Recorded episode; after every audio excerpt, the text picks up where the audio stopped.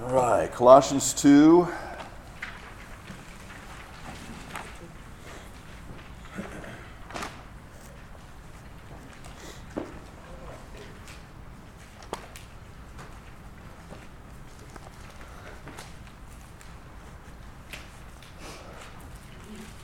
I'll, uh, I'll begin reading in verse fourteen and, and uh, read through the end of the chapter. fourteen begins, he erased, speaking of Christ, he erased the certificate of debt with its obligations that was against us and opposed to us, and has taken it away by nailing it to the cross. He disarmed the rulers and authorities and disgraced them publicly. He triumphed over them in him. Therefore, don't let anyone judge you in regard to food and drink or in the matter of a festival or a new moon or a Sabbath day. These are a shadow of what was to come. The substance is Christ. Let no one condemn you by delighting in ascetic practices and the worship of angels, claiming access to a visionary realm. Such people are inflated by empty notions of their unspiritual mind. He doesn't hold on to the head from which, from whom the whole body, nourished and held together by its ligaments and tendons, grows with growth from God. If you died with Christ to the elements of this world, why do you live as if you still belong to the world? Why do you submit to regulations? Don't handle, don't touch, don't taste. All these regulations refer to what is des- destined to perish by being used up. They are human commands and doctrines. Although these have a reputation for wisdom, by promoting self-made religion, false humility, and severe treatment of the body, they are not of any value in curbing self-indulgence. So again, Paul continues here to write, talking about what's been accomplished for us in Christ. Uh, he is emphasizing again this union we have with Christ, this relationship, this day-by-day abiding that we have with Christ, and, and what that means, what that means in realistic terms for us, how that how it's to be lived out. Uh, and he wants to emphasize the real changes that not only are taking place in them, but the changes that are expected of them as believers. So verse fifteen, he's talking about basically spiritual powers. So when I say spiritual powers and we're talking about spiritual powers, don't think of that as somehow only being demons. The, the, the entire world we live in, the sphere of our of our culture, is very anti-God. So there's there is a spiritual battle that takes place every day. Um, You have unbelieving friends, unbelieving acquaintances, unbelieving family members who off and on are trying to sway you to go in a different direction. Uh, they, they don't want you to be as committed. They're, it's not like they've, they don't wake up tomorrow and say, you know, I think I want Tom to be less of a Christian. That's not what, that's not what's going on. This is just a natural thing, all right?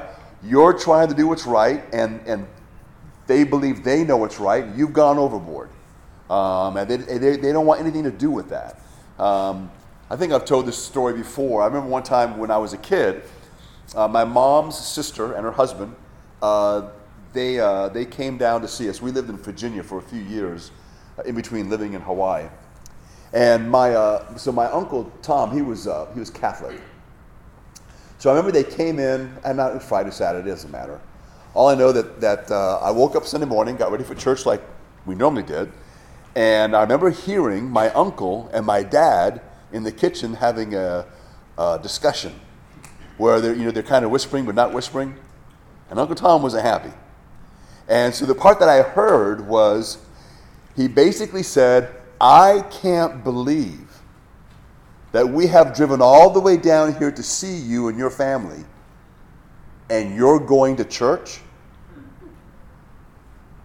And he said, you could at least show us some courtesy by spending more time with us.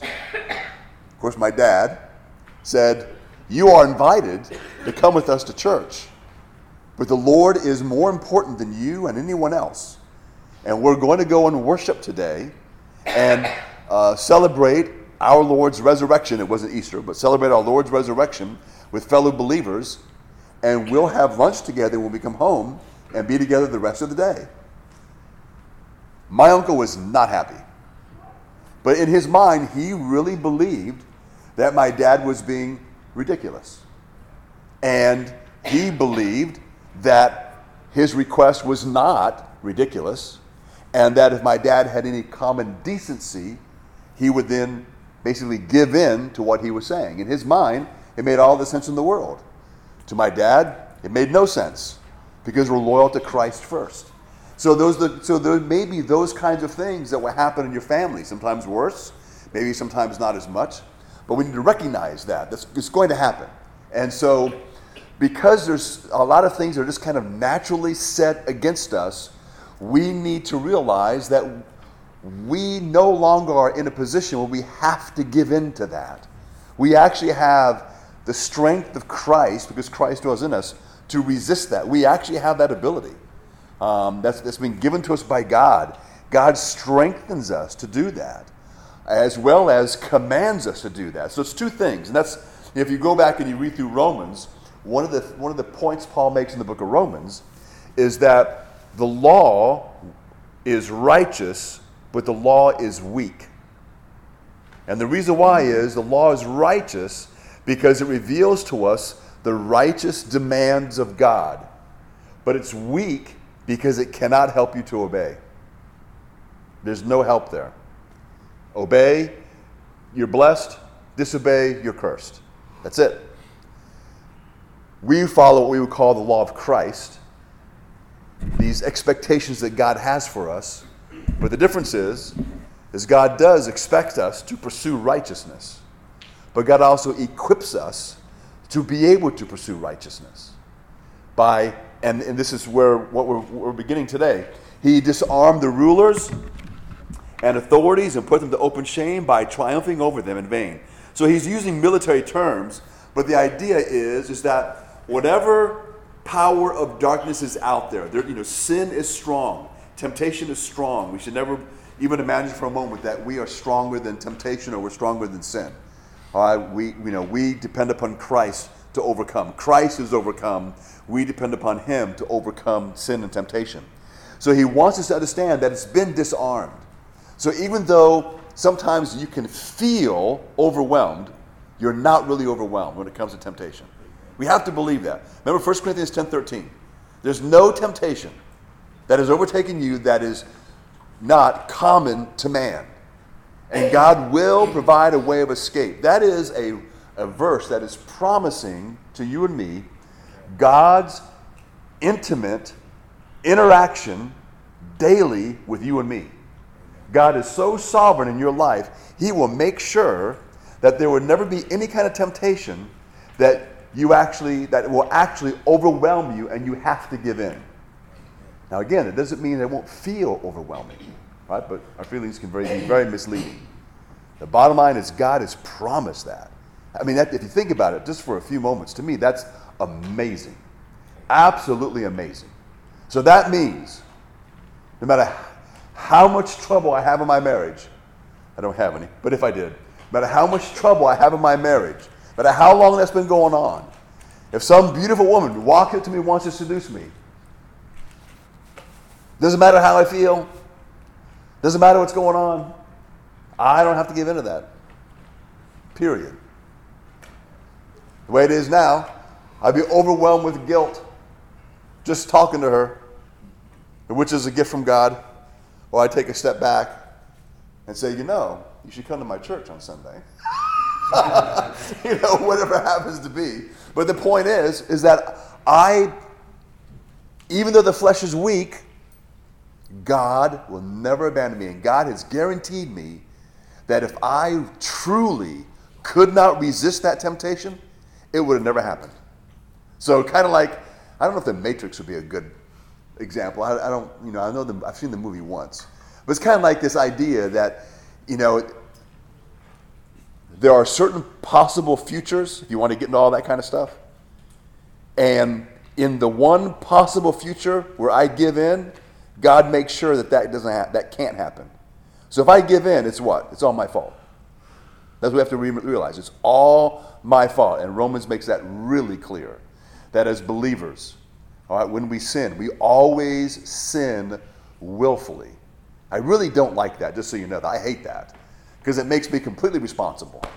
And like most other human beings, I really want someone else to blame, at least partly, right? We all feel better if it's someone else's fault. Remember, you, your kids do that, right? Yeah. Why'd you do that? Well, but Tommy was telling me to do it, you know. Like, so what, you know? You, of course, you've always heard the phrase, you know, when someone says their friends do such and such, and your parents say, so if they jump off a bridge, you're going to jump off a bridge, you know, that kind of thing. Uh, the whole idea is, is that you don't have to give in. But as believers, we truly don't. Um, and so we need so we need to remind ourselves of that. And just so you know that that as I'm, you know, whenever I'm, as I live my life every day, depending on whatever comes up, there are times when certain things, certain Bible verses immediately come flooding to my mind. Because I because I know the truth of the Word of God. And I really do want to live by it. I really do. I don't want to I don't want to fail in, in uh, fail God. I don't want to fail my family. So whatever the situation is, you know, those things come flooding in, and they actually, it's helpful. It's helpful to know or to be reminded of the truth. So I don't have to, you know, we don't have to give in to these things. So again, we're reminded here by Paul that Christ has achieved complete victory. He has subdued his enemies, Satan, his demons. They no longer have authority over a believer. Uh, and we might, if you want to, we can say it this way, that Satan and, and his demons have no authority over believers who are walking in the light. And walking in light is nothing more than living in obedience to the Bible. That's that. It's that's. It's a simple thing. It's hard to do now, but it, it's a simple formula. All right. There's no special thing you have to achieve as individuals. So again, rulers, authorities, all that's been used by Paul before. It talks about an angelic hierarchy. Um, yes, there probably is an angelic hierarchy and a demonic hierarchy. Um, what it really is in detail, I don't really know. There's speculation about what it's like. It doesn't really matter, you know, because people get into it. You know, you can write, you can read books on demonology if you want. A lot of them aren't really any good because they don't really depend upon the Bible. But the idea is, oh yeah, there's these demons and they have rankings, and you know, there are certain demons that are assigned to America and certain demons that are assigned to here, and you know, there may be certain demons assigned to you to do this. I don't, I just don't know if that's true or not. And it doesn't really matter, because Christ has overcome that, period. That's it. They don't have any special power over you, but it's like anything else. You give in, you're in trouble. All right, so, you know, like if, so if you give in and you go start dabbling in voodoo, whatever happens happens to you, that's your fault. All right, because you shouldn't be doing that. All right, but again, these things can't come upon you. Uh, I think it was it was back in the, uh, I don't know if it was the nineties. I'm not sure when he wrote them. Uh, there's a guy named Frank Peretti. He wrote some books. They were novels. They're really horrible and cheesy, but uh, he wrote some novels on demonic activity. And so in there, there's a, there's actually many people who believe that what he wrote is gospel truth. And so their their demonology or their understanding of how demons work comes from a novel. And so I think in one of the books, you know, like he talks about people walking in a church and there's a demon up hiding behind the steeple, watching the people. I, I don't know if he's going to pounce on him. I don't know what's going to happen. But anyway, that's probably not happening. And if it does, I'm like, yeah, whatever. Just there's nothing they can't. They can't. They you know if they're there, they can't do anything to you. All right. So all that kind of stuff really can inflame the imagination, but there's just not much to worry about. There really isn't. If you're walking with the Lord, you just you don't have to worry. All right. So you don't have to be afraid of. You know, because there are some people who get really spooky about things. Um, I used to take advantage of that when I was a teenager. People would get spooky. They get spooky. Boy, I, I mean, if I if I heard that they were afraid of demons and ghosts, man, I'd really do stuff to freak them out. I don't do that anymore. I've I've matured. But the idea is is that we don't have to be afraid, and so we can really live in a way that pleases the Lord, and that's what's important. If you would, uh, let me see if I I don't know if I have it yet. Uh, yeah, I think I have these. I think I have these in your notes. Um, do I have Do I have Genesis there in your notes? Genesis chapter three, verse fifteen. Basically, the idea is that the disarming of rulers and principalities um, uh, is uh, predicted. Did all the notes get handed out? Oh no. I don't always remember what's in there. Uh, no, I don't have it in there, but anyway. Okay, we'll get to the passage in John in a minute. So Genesis chapter three basically says this. It's a very familiar verse. I will put enmity between you and the woman, and between your seed and her seed. He shall bruise you on the head, and you shall bruise him on the heel. So basically, there it's a prophecy concerning Christ, and he's going to basically overcome Satan, and it's going to happen at uh, the uh, at the crucifixion. So I do have this in your notes, John chapter twelve, verse thirty-one and thirty-two, where it says, "Now judgment is upon this world." So then I have in parentheses, sentence is now being passed on this present world in darkness, because that the word judgment, uh, that in, in the um, Greek tense of the verb, that's what's being emphasized, that this is now passed on this present evil uh, uh, of the world. So now judgment is upon this world. Now the ruler of this world shall be cast out, and if I and I, if I be lifted up from the earth, will draw all men to myself. So when the Bible speaks of what Christ is on the crucifixion, it normally speaks of these things in, like in the past tense or in a present tense with ongoing uh, consequences or ongoing benefits. And it's trying to emphasize this once for all thing that Christ has accomplished for us. So it's not like we believe in Christ and then we hope that he'll be there to help us kind of overcome these things in our life. No, they've been defeated. Christ now lives in you. Our weakness is because of the flesh, and that's enough problems that we have. But we don't have these things from the outside that are stronger than us, because the Bible says what? Stronger is he that is in you than he that is in the world. So that's why, again, we depend upon each other. We don't depend upon the flesh. One of the main ways that we depend upon each other and upon the Holy Spirit is we gather together as believers to worship God. That that is encouraging to us, and that strengthens us. Then as we read the Bible, as we pray, um, as we pray for others, as others pray for us, all those things uh, God uses to help us, to strengthen us, to overcome the world, and to be able to walk and pursue in righteousness. Even when we sin, we know that I'm not going to be cast out by God. And there's even several ways we need to deal with my sin. We confess to God. We sometimes will confess to others. We always confess to others if we sin against them. But sometimes if we're struggling in certain areas, we can confess to maybe a strong brother or sister uh, who will pray for us and maybe even hold us accountable, because they want the same thing for us that we want. We want to overcome sin. We want to please the Lord. And if we think about it, we do want our joy to increase.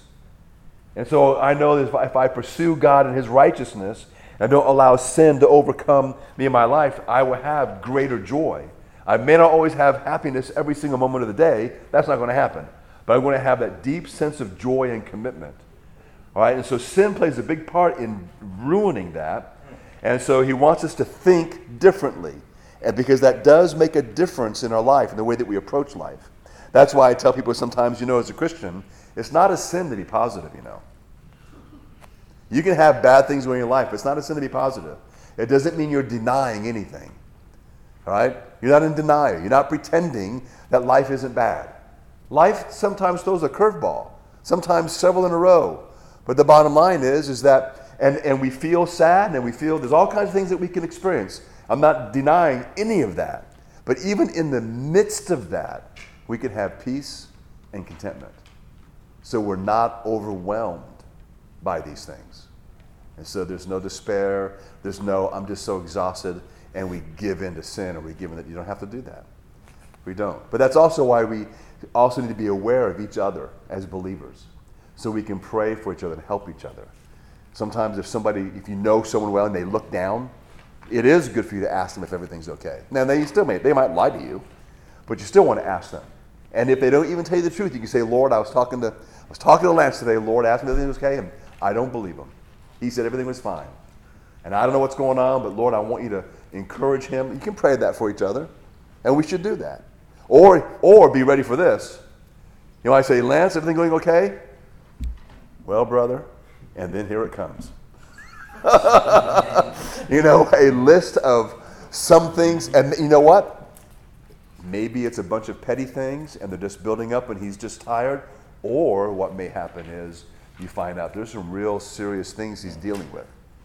And so we can let him, just sometimes, because I know this happens, believers have told me this, sometimes when they have a chance to tell you what's going on, and you, you, sometimes you can feel like bad, because you're always wondering, what am I supposed to do? Well, you're not supposed to fix it. You may not be able to. But what you can say is, man, I didn't know that you were going through all that. That is really hard. I'm, I'm going to make sure I pray for you every day the rest of this week. That's encouraging. Remember, some, sometimes we, we can have the wrong attitude about prayer, like we're not really doing much. I just wish I could do more, and all I can do is pray. Think about that for a minute. There's nothing that I, as a finite, weak being, can do. So all I can do is pray to the creator of the universe to help you.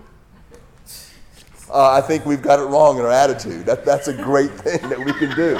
The creator of the universe is going to be able to move mountains to be able to help you, and it makes a difference in our lives. So these truths then that he's covering are really very important for us to, to think about, uh, you know, to meditate on them for a while. Remember, Christian meditation is not emptying your mind. That's Eastern medica- meditation. Meditation is thinking about whether it's a verse or a chapter, and you think about it over and over. Just you just kind of mull it over uh, in your mind. So if you want to make sure you remember that, what that is, think about meditation. Christian meditation is like a cow. A cow has five stomachs. You know what chewing the cud is? Does everybody know what chewing the cud is? No. Chewing the cud is after a cow eats, he swallows the food. Later on, he upchucks. But he doesn't spit it out. He holds it in his mouth and he chews it up again. Then he swallows it. A couple things about that. I'm really glad that God didn't make us that way. Can you imagine your first date with the woman you want to marry? And you had a nice big steak dinner. And you're on the beach talking and all of a sudden you start talking. I, maybe.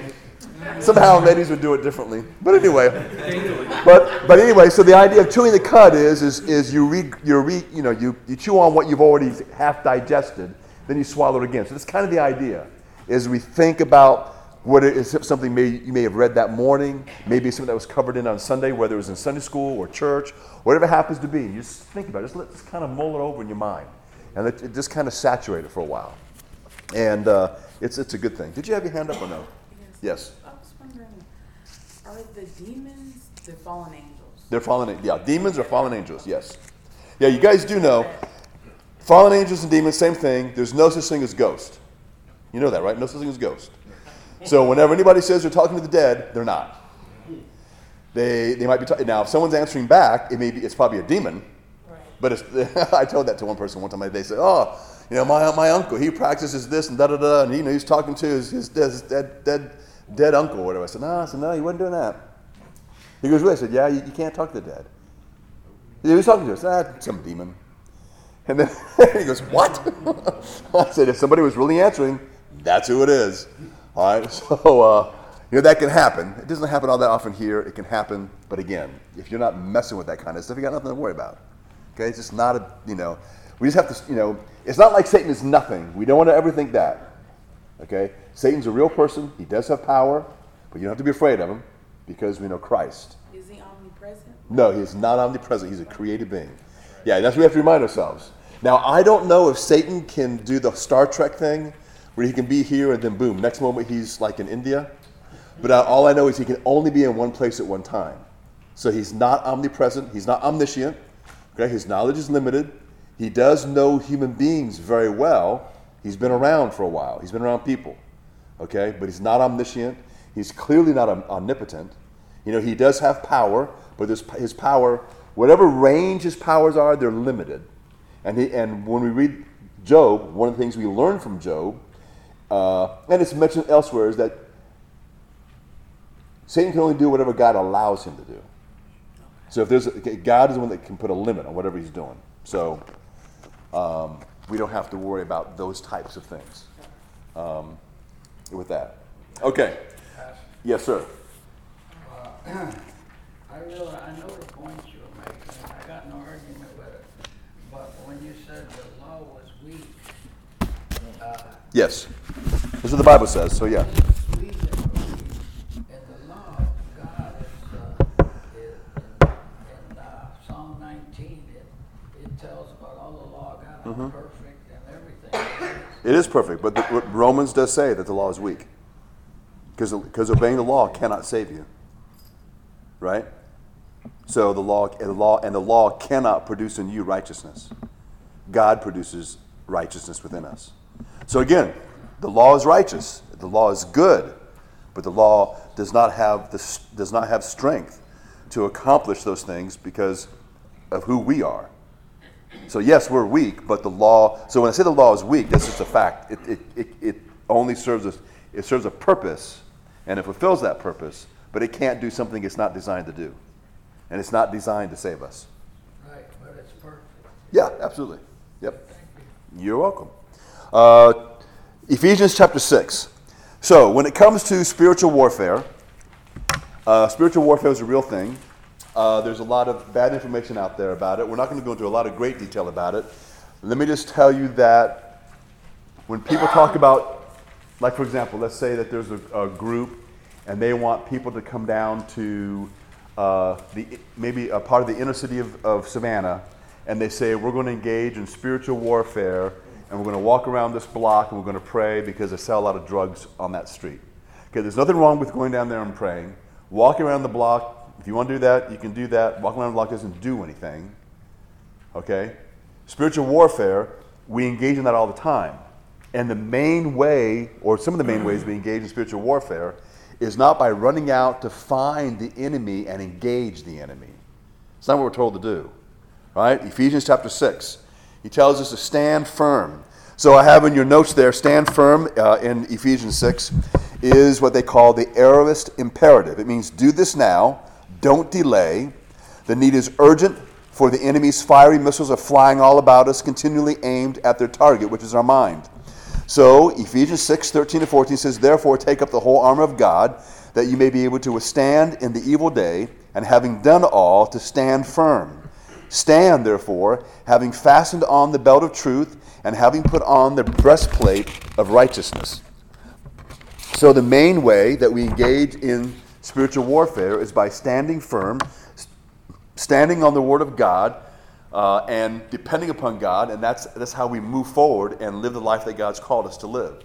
So we don't have to run around and look for things to do, and you know, walk around the block and do all these different kinds of things that people want to do. I'm, again, I'm not saying that's necessarily bad, um, but sometimes what happens, and maybe it's a lot, sometimes when people do those things, you'll hear people when they start to pray, they'll start saying things like, you know, I bind Satan from doing this and doing that, and, you know, my thought is, well, so if you bind Satan, clearly someone's going to let him go, because a bad thing's going to happen again tonight. What are you What are you doing when you when you bind Satan? It's not a biblical thing. Right? That's not that's not we're not called to do that. We can't do that. We can't bind Satan. Um, you know, that's just there's all this bad theology. People get the, a wrong idea, and we can put ourselves in a bad situation. Um, so what we need to do as Christians is live according to what the Bible says. So that doesn't mean that you avoid your friends that are unbelievers. You you do need to engage in conversations with them. Uh, but we're not going out looking for necessarily dark spiritual battles to try to engage in. Um, there's no that we're not called to do that. That's not, you know, and remember, the power of God is the gospel. It's not us being brave. It's not us yelling. It's none of those kind of things. It's the gospel of God. That's the power of God to salvation. And that's the message that we want to bring to other people and share with them. Uh, and we want to make sure we're living in light of that. In Hebrews chapter two, verse fourteen, it says, since then the children share in flesh and blood, he himself likewise also partook of the same, that through death he might render powerless, that means to make of no effect or bring to naught, him who had the power of death, that is, the devil, and might deliver those. Deliver means to release or rescue from. It means to set free from. That he might deliver those who through fear of death were subject to slavery all their lives. So I guess a simple way to kind of illustrate that is sometimes people will say that the best way to manipulate or to force people to do certain things is to threaten their lives. Because everybody has a fear of death. Believers are not supposed to be afraid of death.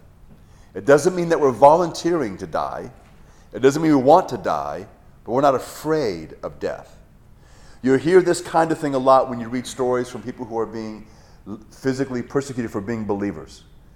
It is not unusual that one of the threats against them is deny Christ or deny the Bible or spit on the Bible, uh, those kinds of things. And if you don't do that, we're going to kill you. And so the believers, almost all of them, the, all the stories I've read, the believers almost think that's humorous. They go, oh, you sent me to see my Lord. Yeah, I'm not doing it. course, those who are making the threats get upset because they don't want to kill you, because if they kill you, there's nothing else they can do to you.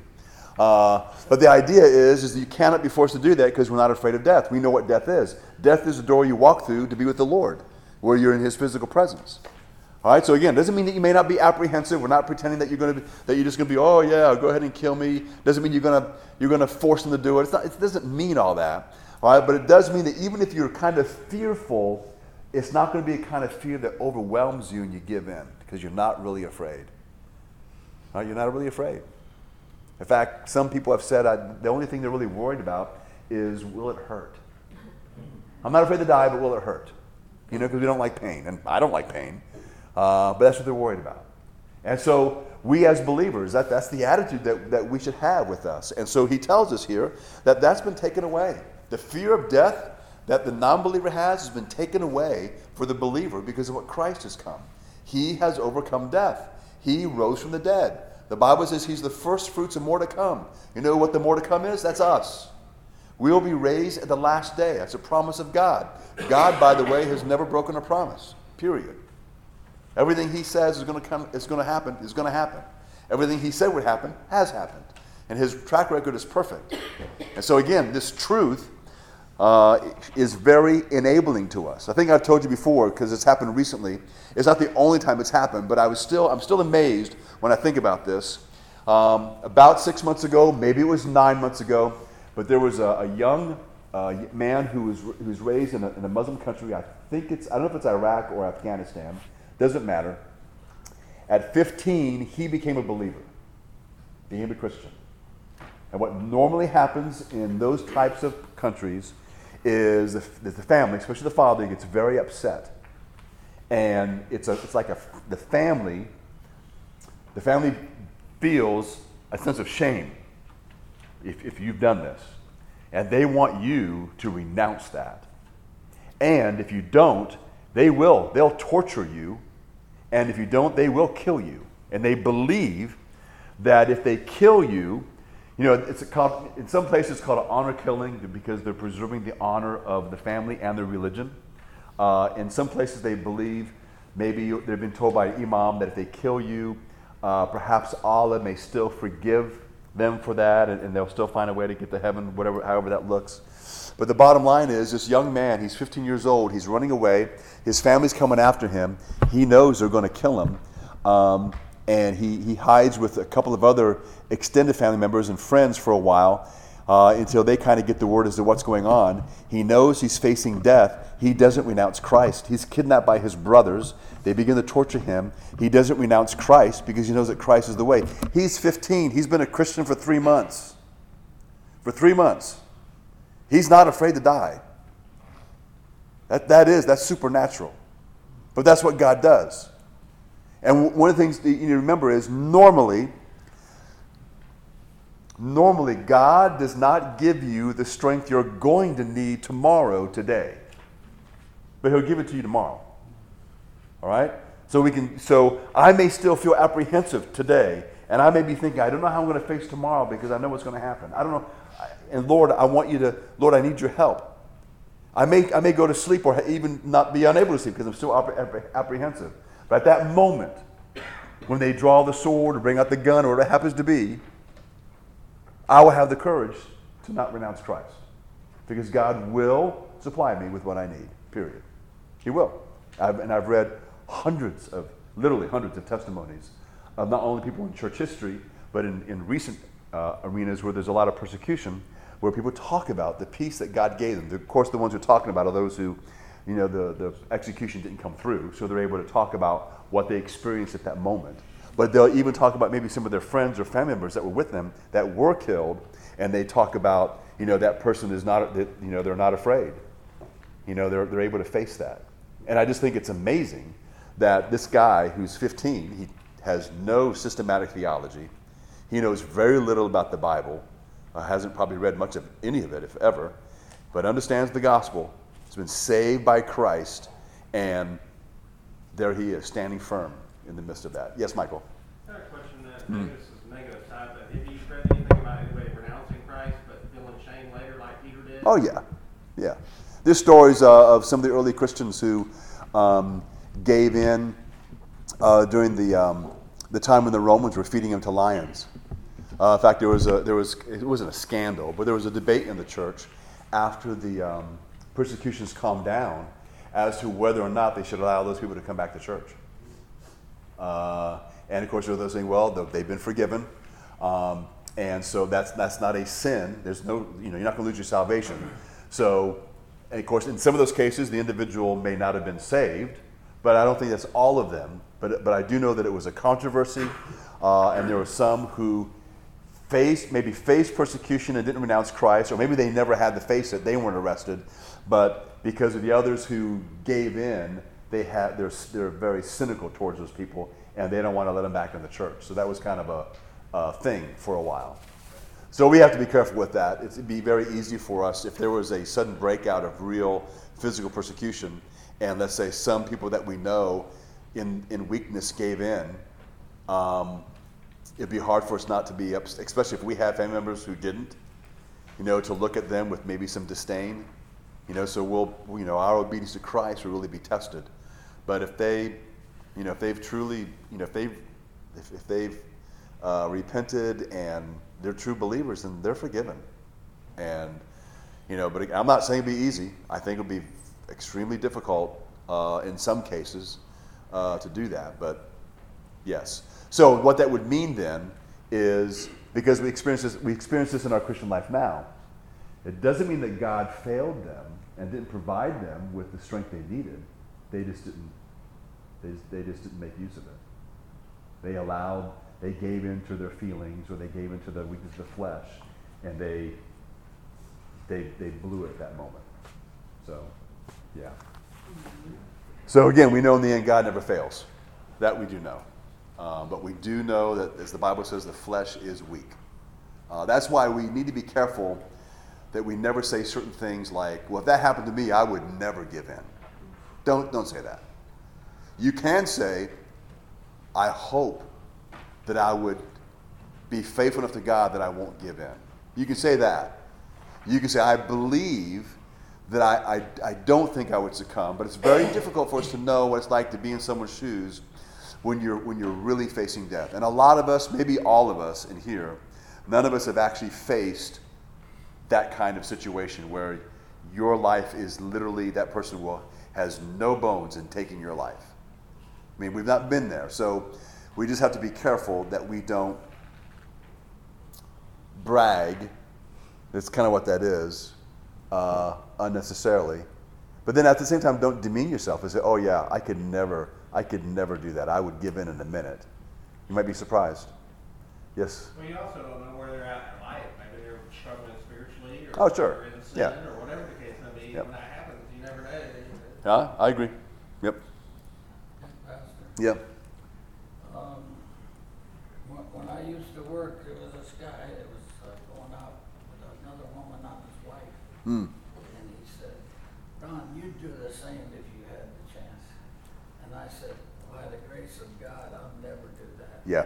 He said, that's a cop-out. Yeah, no, that's not a cop-out. Not in the least. uh, this is a famous quote. It actually came from a guy in the fifteen hundreds. I can't remember his name. Uh, but he was he was watching some prisoners being taken from one place to another, and so he made he made the remark, uh, except for, except for the grace of God, there go I. And a lot of people have kind of quoted that, and there's a lot of truth to that. But even with that, we have to be careful that we don't use that in a false, pious way. All right, we, but we do have to realize there's truth in that. All right, um, I used to think, I thought about this when I was a teenager. Um, I used to think that. When, it, when when Jesus was on earth, I used to think these people who are watching Jesus do these miracles and all this, they're just idiots. How can they just? How can they not believe? You know, I was just I was baffled by that. Then, as I continued to to, to grow older, I became a little fearful and realized, you know what? Because people always say, "I wish I was around when Jesus was." Now that would be cool, but normally what they would say is, I wish I was around when Jesus was around, because I would have never denied him. I don't know. All I know is that we're human beings, and the majority of the human beings back then did what? Shouted for his crucifixion. I'm actually glad to be honest, that I was not around then, because I'm convinced I would be with the wrong group. I would like to think, oh yeah, I think for myself, and I, I don't know.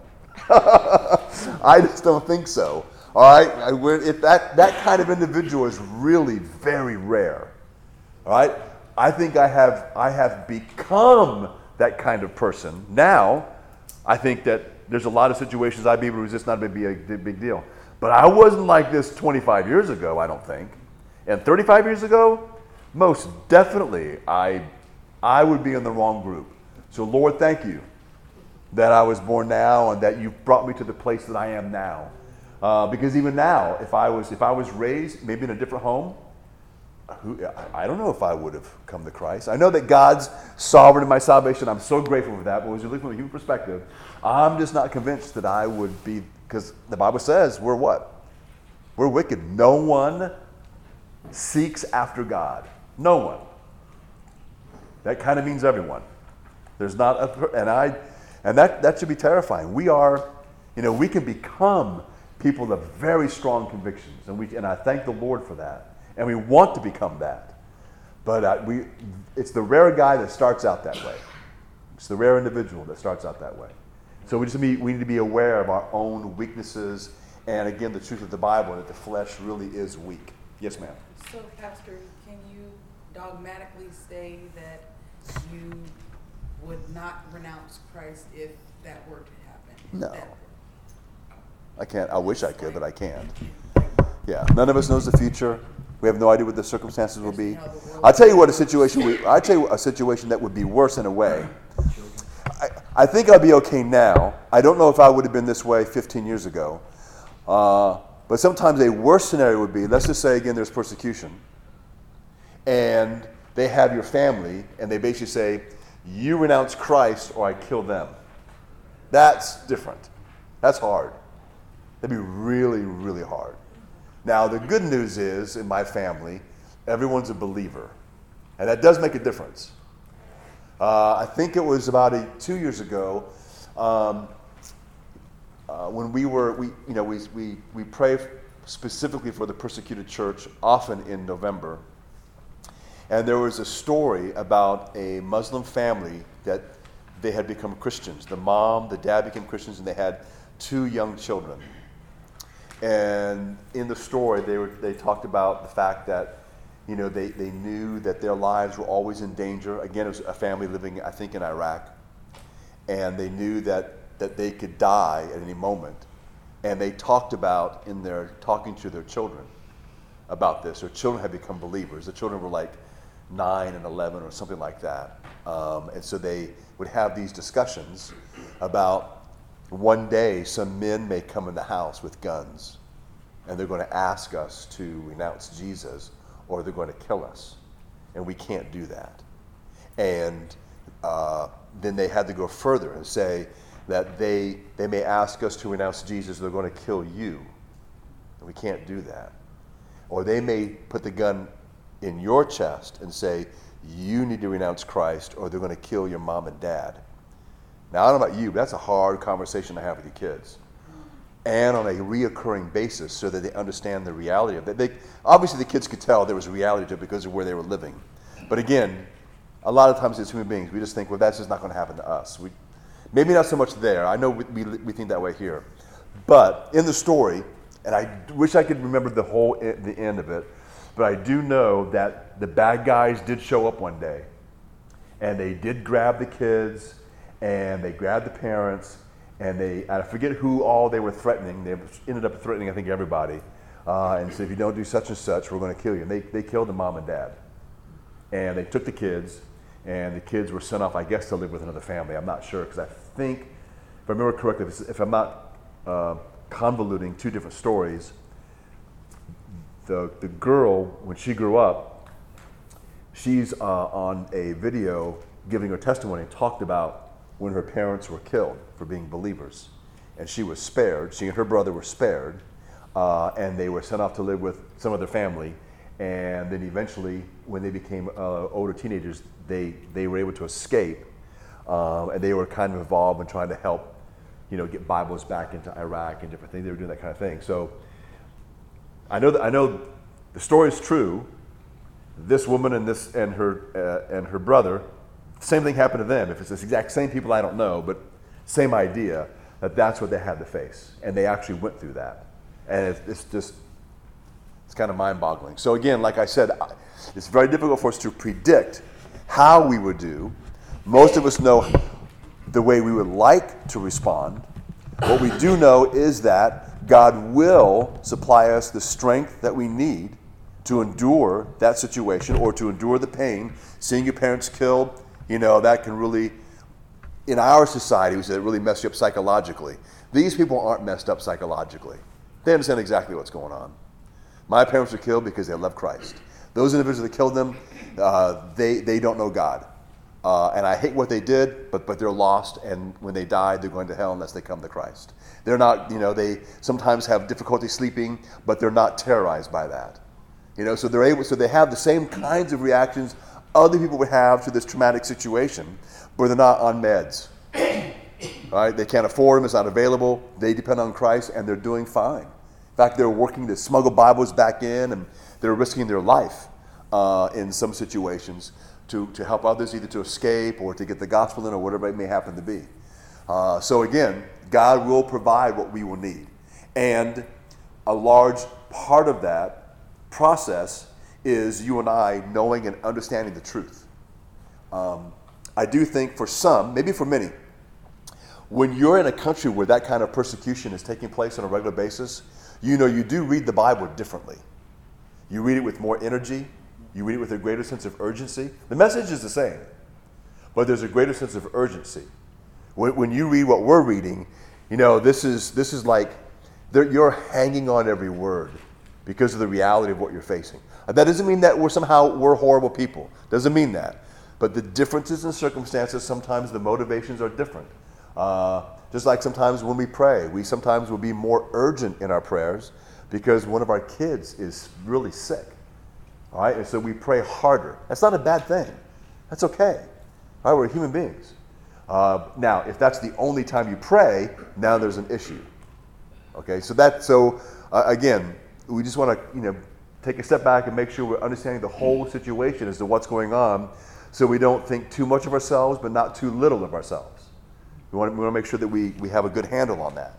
Um, but when it comes to these things, the truths here that he's talking about do take on, I guess you would say, a different flavor um, when uh, when you are facing that kind of persecution, and there's a very real possibility that you and your family may be separated, or there may be death or torture involved uh, because you're a Christian.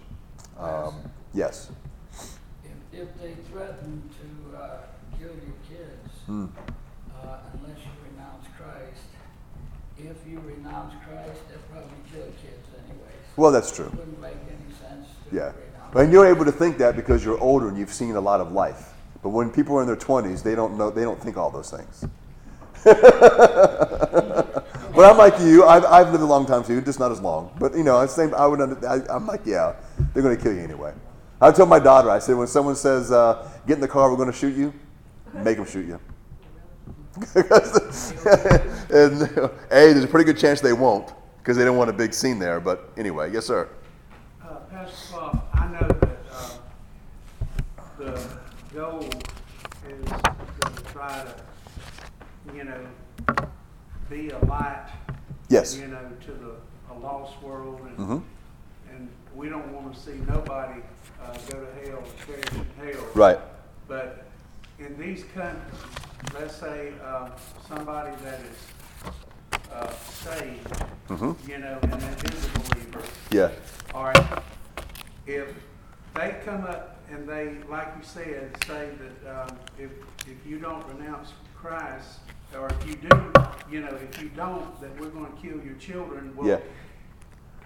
It's, I know the captors, a lot, I've read stories and heard stories where captors were brought to Christ because, you know. Sure, it of, happens. You know, people mm-hmm. that, well, it's not a sin, or we don't, if we try to fight back, you know, to try to defend and mm-hmm. you know and overcome, and, and we end up killing them.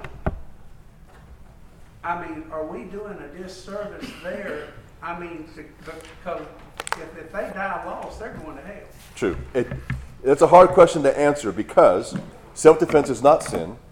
At the same time, when it's purely, like in those situations, it's that this is purely religious persecution. This is not they're robbing you because you're a Christian. This is where they are going to kill you because you are a Christian. Um, I'm not sure we have we should be fighting back. It's it's a hard one, especially when you, when you get captured. You know, if you're captured, you know, it's it's that's tough. Because I know that uh, in most of the stories I've read, um, no one's in a position to fight back, so they can't. You know what I mean? But God uh, wouldn't hold us accountable if we were no. to overcome the situation. And uh, I don't think so. You know, you would hold yourself accountable no. if, you, if somebody went. No, I I, we, I think we have the right to defend ourselves, and it's there's certain there's a lot of things in that that can be very convoluted. So it's it's hard to answer because it's it's not as straightforward as it sounds. Uh, you know what I mean? So I'm not trying to get out of it, but I, we are allowed to defend ourselves when it's when we are when it's purely because we are believers. I think less so, especially if we're captured. You know, because in that situation, you may hurt people, but there's just there's no chance you're going to escape. And the most important thing is letting them know that I'm not afraid to die. Christ will take care of this. And that we have the love of Christ in us. Mm-hmm. So maybe yeah. that might. Yep. And it may not. But remember now, uh, the Bible says that to those who are being saved, we are the we are basically we have we, we are like perfume. And to those who are condemned, we're the stench of death. So there are times that our witness like that will lead someone to become a believer, but there's also times when that situation seals their judgment. So, yeah. Question. What did Jesus mean when he told them not to resist the evil person? He was speaking to them about uh, they were uh, they were under Roman occupation, and so there were times they were compelled to do things, and so uh, you know you have to look at the verse, look at the context.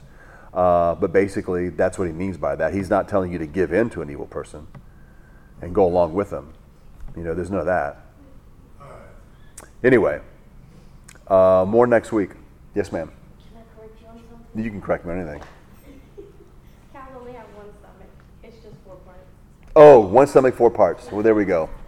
That's okay. I'm not a veterinarian.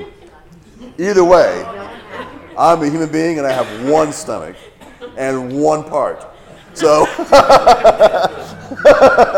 all right, let's uh, let's let's pray. Father, have we again, we thank you so much, Lord, for your grace. And, and Lord, we know that as we speak on these things, we are grateful, Lord, that we are not undergoing physical persecution. But we know, Father, there are many, many that are. And we do pray that you would strengthen them. We pray, Lord, you would encourage them. Father, we thank you for really the fight that they're in. And we thank you, Lord, for the testimonies of really thousands that we've heard of that are faithful to you in the face of incredible danger and, and, and death.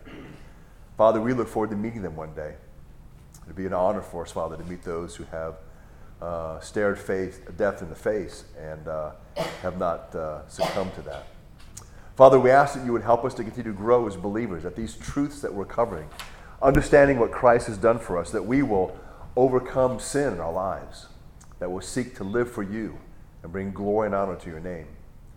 We ask, Lord, you would dismiss us with your blessing and, and keep us safe until we're able to gather together again.